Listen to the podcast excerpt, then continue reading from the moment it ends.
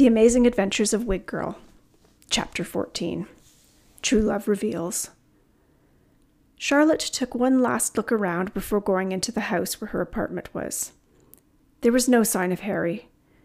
She pushed the door of her apartment closed behind her and locked it. Hortense, sensing her distress, came over to give her a warm welcome rub with his body. Purr, he let out as loudly as he could. Charlotte reached down and scooped him up, pulling his warm, furry body close to hers. Thank God I can count on you. She stroked his back with her free hand and collapsed on the couch with Hortense on top of her. It was only one o'clock. She had lots of time and really felt the need for a nap before going out again. Outside, Harry appeared from out of the shadows and looked longingly at her door. He checked his watch and disappeared again into the shadows. Inside, Charlotte fell into a light and troubled slumber. She woke to the sound of Hortense purring loudly in her ear. Charlotte jumped off the couch and felt surprisingly refreshed. No more snoozing for this gal. I've got places to go and people to see. Charlotte jumped into the shower and was soon dressing up in her best Scarlet May outfit, happy that it was cold out because these wigs were hot. She had given a lot of thought to how not to be caught by the police or other well meaning citizens and decided on the newer black coat, hoping that Louis wouldn't remember it anyway. She wrapped a scarf around her head, covering her nose and mouth, and pushed her sunglasses up her nose. She took a final look in the mirror before heading out the door. Perfect. You couldn't see a thing. The irony of hiding herself under a wig and then hiding her hidden self under a scarf didn't escape Charlotte, and she couldn't help but feel a little excited by the whole escapade, as long as she didn't think about the police catching her, of course. Finally, she grabbed a fairly large purse in which she had carefully placed the black haired violet wig and a hairbrush. With that, she was off. In her excitement, Charlotte forgot to take a good look around her when she left her apartment, so she didn't see Harry lurking behind her.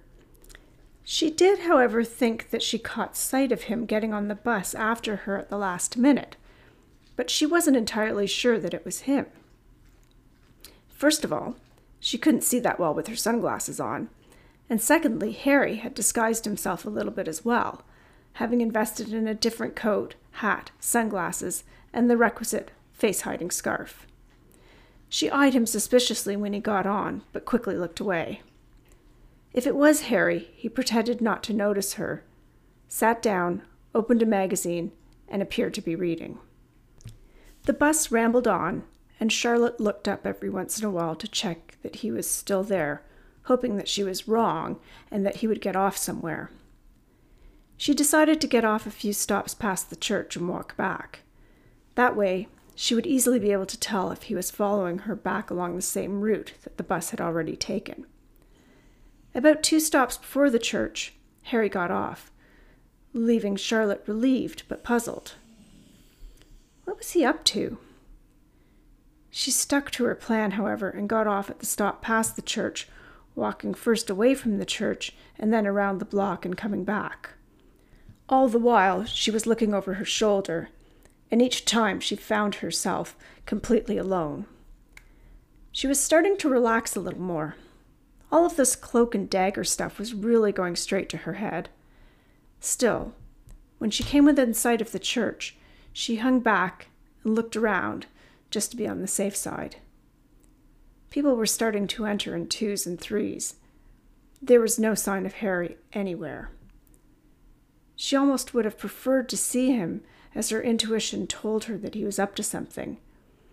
At least if she saw him, she would know what. But this way, she was left with the suspense of not knowing when or how he was going to appear. But then she comforted herself.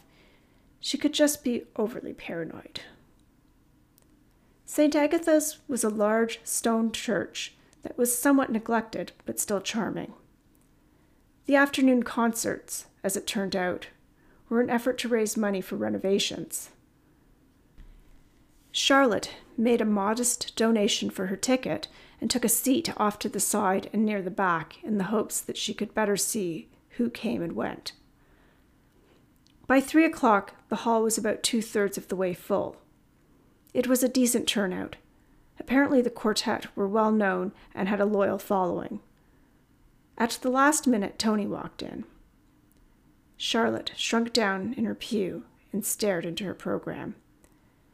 She had taken off her sunglasses as the church was dimly lit, but had kept her coat and scarf on.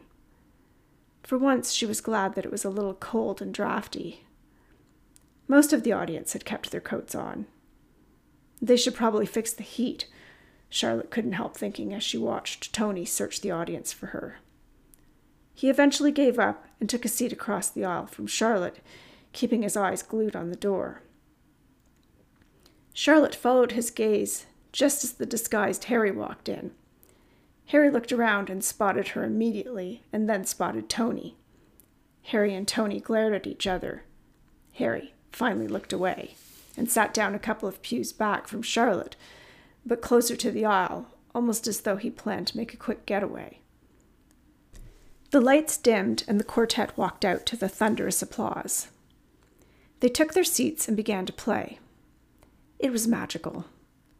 No one moved for the full hour, which was over in the blink of an eye as far as Charlotte was concerned. The music had transported her to another dimension and left her back at her seat, unmoved, when it was over. She took in a deep breath and felt her body melt as her mind drifted back into her body. Charlotte took a slow and serene look around. The audience was getting up to stretch their legs. Both Harry and Tony had their eyes locked on one another, and Charlotte was able to slip away to the back room to find Louis. Her heart was pounding as she made her way through the people searching for where the musicians might be. She followed the crowds down the stairs and into a basement hall where coffee and cakes were being served. She spotted Louis immediately amongst a crowd of admirers. She didn't take the time to check for Harry or Tony and headed straight towards Louis, barging in on his conversation with another fan. She grabbed his arm to get his attention. Excuse me, I have to talk to you now. Hey! Louis grabbed his arm back. What do you. He looked up just as Charlotte moved back the corner of her scarf, allowing a lock of red hair to fall out. Oh, I see, he exclaimed. Louis turned to face his admirers and excused himself before leading Charlotte into the back room and shutting the door. Charlotte pulled off her scarf and smiled. Louis' eyes lit up. Is it really you? I think so. But Louis was at a loss. I can't stay long. It's not safe for me. Of course, of course, but at least tell me your name. Scarlet. Scarlet May. How? I mean, how did you find me? Charlotte shrugged, and Louis beamed. It doesn't matter. I'm just so glad that you did. He reached out and held her hands in his. I can't believe that you're here, that you're real. I thought you were just an illusion. Likewise, Scarlet looked down, strands of red hair obscuring her face. Your music, it's beautiful. Louis placed his hand on her chin and tilted her face up. You're beautiful. Scarlet blushed. I have to go. She pulled away. But how can I find you? Scarlet thought for a moment. Sunday Mass. I'll meet you here for Mass. Louis nodded and kissed her hand as she pulled away. Heavenly, he whispered to her retreating figure. Back in the church basement, Charlotte panicked. She could see Harry at the other end looking around for her. Tony was nowhere to be seen. She ducked down a back hallway that led to the furnace room and searched frantically for an exit. She finally found a door that led to another hallway that was dark and deserted. Charlotte ran down the hall and at last found a door that led out to the back of the church. The cold air slapped her in the face and brought her back to her senses. She was giddy with excitement and fear. Charlotte hesitated for a moment, fixed her scarf, and quickly walked away from the church. She ducked into the nearest restaurant and headed straight for the ladies' room. Luck was with her again, and she needed it. The ladies' room was a single bathroom. She could change wigs in privacy, and that's exactly what she did. Changed from scarlet to violet. Violet emerged from the bathroom and took a seat at the back of the restaurant. It was small, fairly bare. The waitress came over to take her order, and Violet discovered that she had worked up quite a bit of an appetite in all of this excitement. She ordered a light meal and a coffee. It didn't take long for it to arrive, or for her to finish it. Violet felt surprisingly energetic after eating. One last trip to the bathroom, and she was off to meet Tony, wondering how he managed to go to the concert at the church if he was supposed to be working. It was a bit of a walk to the restaurant where Tony worked. By the time Violet got there, she was cold and not so excited about her escapades. Tony was waiting for her at a table at the back. He stood up and waved when she walked in. There was another young man at the bar. Violet smiled and sat down at the table. You're not working? No, I, uh, I took the afternoon off. I'm flattered. Oh, Tony looked uncomfortably down at his hands. Can I get you a drink? he asked his hands. Violet thought about having another coffee, but decided on a glass of red wine instead. Tony jumped up from the table to get their drinks a little too quickly, and Violet started to wonder what it was that he was up to. She took off her coat and checked her reflection in her pocket mirror. Tony returned with her wine and a beer for himself. Cheers. Violet raised her glass to Tony. Tony raised his glass in return, and they both took a sip. An awkward silence followed. So, Violet ventured, how are you? Tony still hadn't looked at her. Well, he began, I'm a little worried about a friend. What's wrong with him? Her, actually.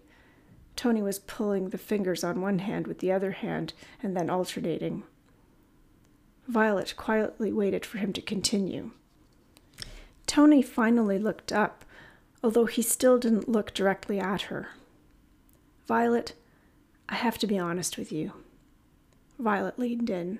Go on. I'm in love with someone else. Violet said nothing. I think, at least, Tony added as an afterthought. I know this is all very weird, but I asked out this girl because my uncle felt sorry for her. I guess she comes into his store all the time looking a little lost and lonely, so he kind of set it up in a way that I could ask her out. Violet still said nothing. Tony continued. What harm could it do? He held his hands open wide, imploringly. How bad could it be? I would just take her to the local pub for a bite, have a nice chat, and that would be the end of it. Sounds harmless, Violet finally ventured, completely fascinated by the confession and unsure what to make of it all. I still don't get it, though.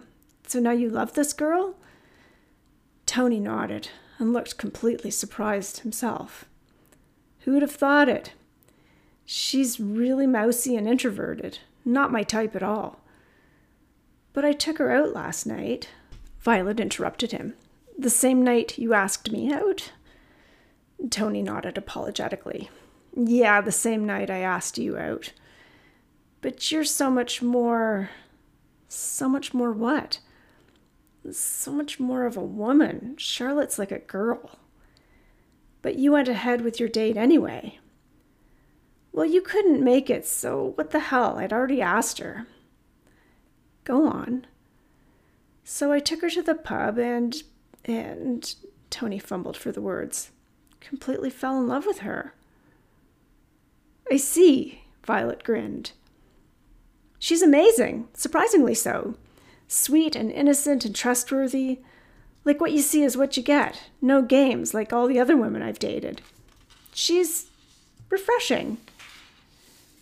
And do you love her so much that you would love her no matter what you found out about her? I mean, is your love that deep? Absolutely. Tony looked relieved. So you see, it would be wrong for me to date you now. Charlotte started laughing. Well, not entirely. Charlotte reached out and grabbed Tony's hand. Tony? Tony pulled his hand away and looked stubbornly at his beer. Tony. Charlotte grabbed his hand more firmly this time. Look at me, please. Tony looked up at Violet, who reached up and pulled off her wig, revealing Charlotte underneath. Tony, it's me, Charlotte. Tony looked horrified, as though he was looking at a ghost. He pulled his hand away and was trembling visibly. How could you? I didn't mean to, Charlotte began. I trusted you. But how could you? Please let me explain. This isn't a game, you know, playing with people's feelings like that. I trusted you. Tony got up and put his coat on. Charlotte got up to stop him. Tony, wait. Please, listen. I can explain. You, he pointed an excusatory finger at her. You deserve that weirdo, Harry. And to think I defended you. Tony shook his head and laughed. Tony, please, Charlotte pleaded as he left the restaurant. He left without even looking back. Charlotte could feel the hot sting of tears in her eyes and a heavy ache in her stomach. She sat back down, buried her head in her hands, and cried. He was right after all. She had tricked him, although not entirely on purpose. I mean, she didn't mean to come in here the other day. It was just a fluke. Still, she could have told him the truth then. But she didn't know him then. He might have turned out to be a real jerk, and the whole story seemed crazy. Still, she definitely should have told him on their date when they seemed to be getting along so well. But how could she? Didn't she lie again about knowing Louis? And didn't she go see Louis just earlier that afternoon? It suddenly dawned on Charlotte that Tony had taken her absence from the afternoon's concert as a sign that she was an honest and trustworthy person. It would never occur to him that she was there in disguise. What kind of a horrible person had she become? Charlotte sniffed and reached into her purse for a tissue to dry her eyes, but couldn't find one. The bartender, also Tony's uncle, had watched the whole thing and took it upon himself to find out exactly what had happened. He came over to Charlotte's table with a bottle of wine, a glass for himself, and a napkin for her tears. May I? Charlotte shrugged and accepted the napkin. She wiped the tears from her eyes and gave her nose a loud blow. Thank you, she snuffled as the bartender filled her glass and then his own. Charlotte wrinkled her forehead. Is it okay for you to do that? Well, I guess so, since I own the place. He looked up from pouring the wine and smiled. Anyway, the evening staff will come in soon, and as you can see, he gestured around the empty restaurant. We seem to be quiet at the moment. He raised his glass to Charlotte, who did the same, and they each took a sip in silence. I'm also Tony's uncle, Cosmo. I'm Charlotte. Ah, I see. Cosmo's expression was friendly and not in the least judgmental. Not that it's strictly any of my business, beyond looking out for my nephew, but do you mind telling me what happened? It's kind of complicated. Well, that's okay, I've got time, and we've got plenty of wine. He raised his glass and drank again.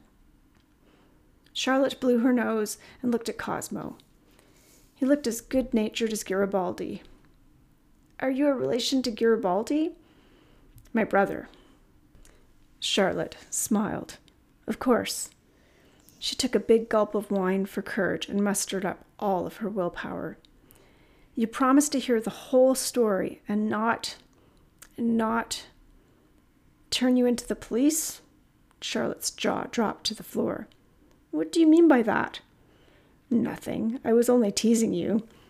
Although, judging from your reaction, well, let me say that I won't turn you into the police if that's something that you happen to be worried about. Well, Charlotte hesitated. I'm normally very boring, honestly. I work at this little library in Spooksville that no one even uses, it seems.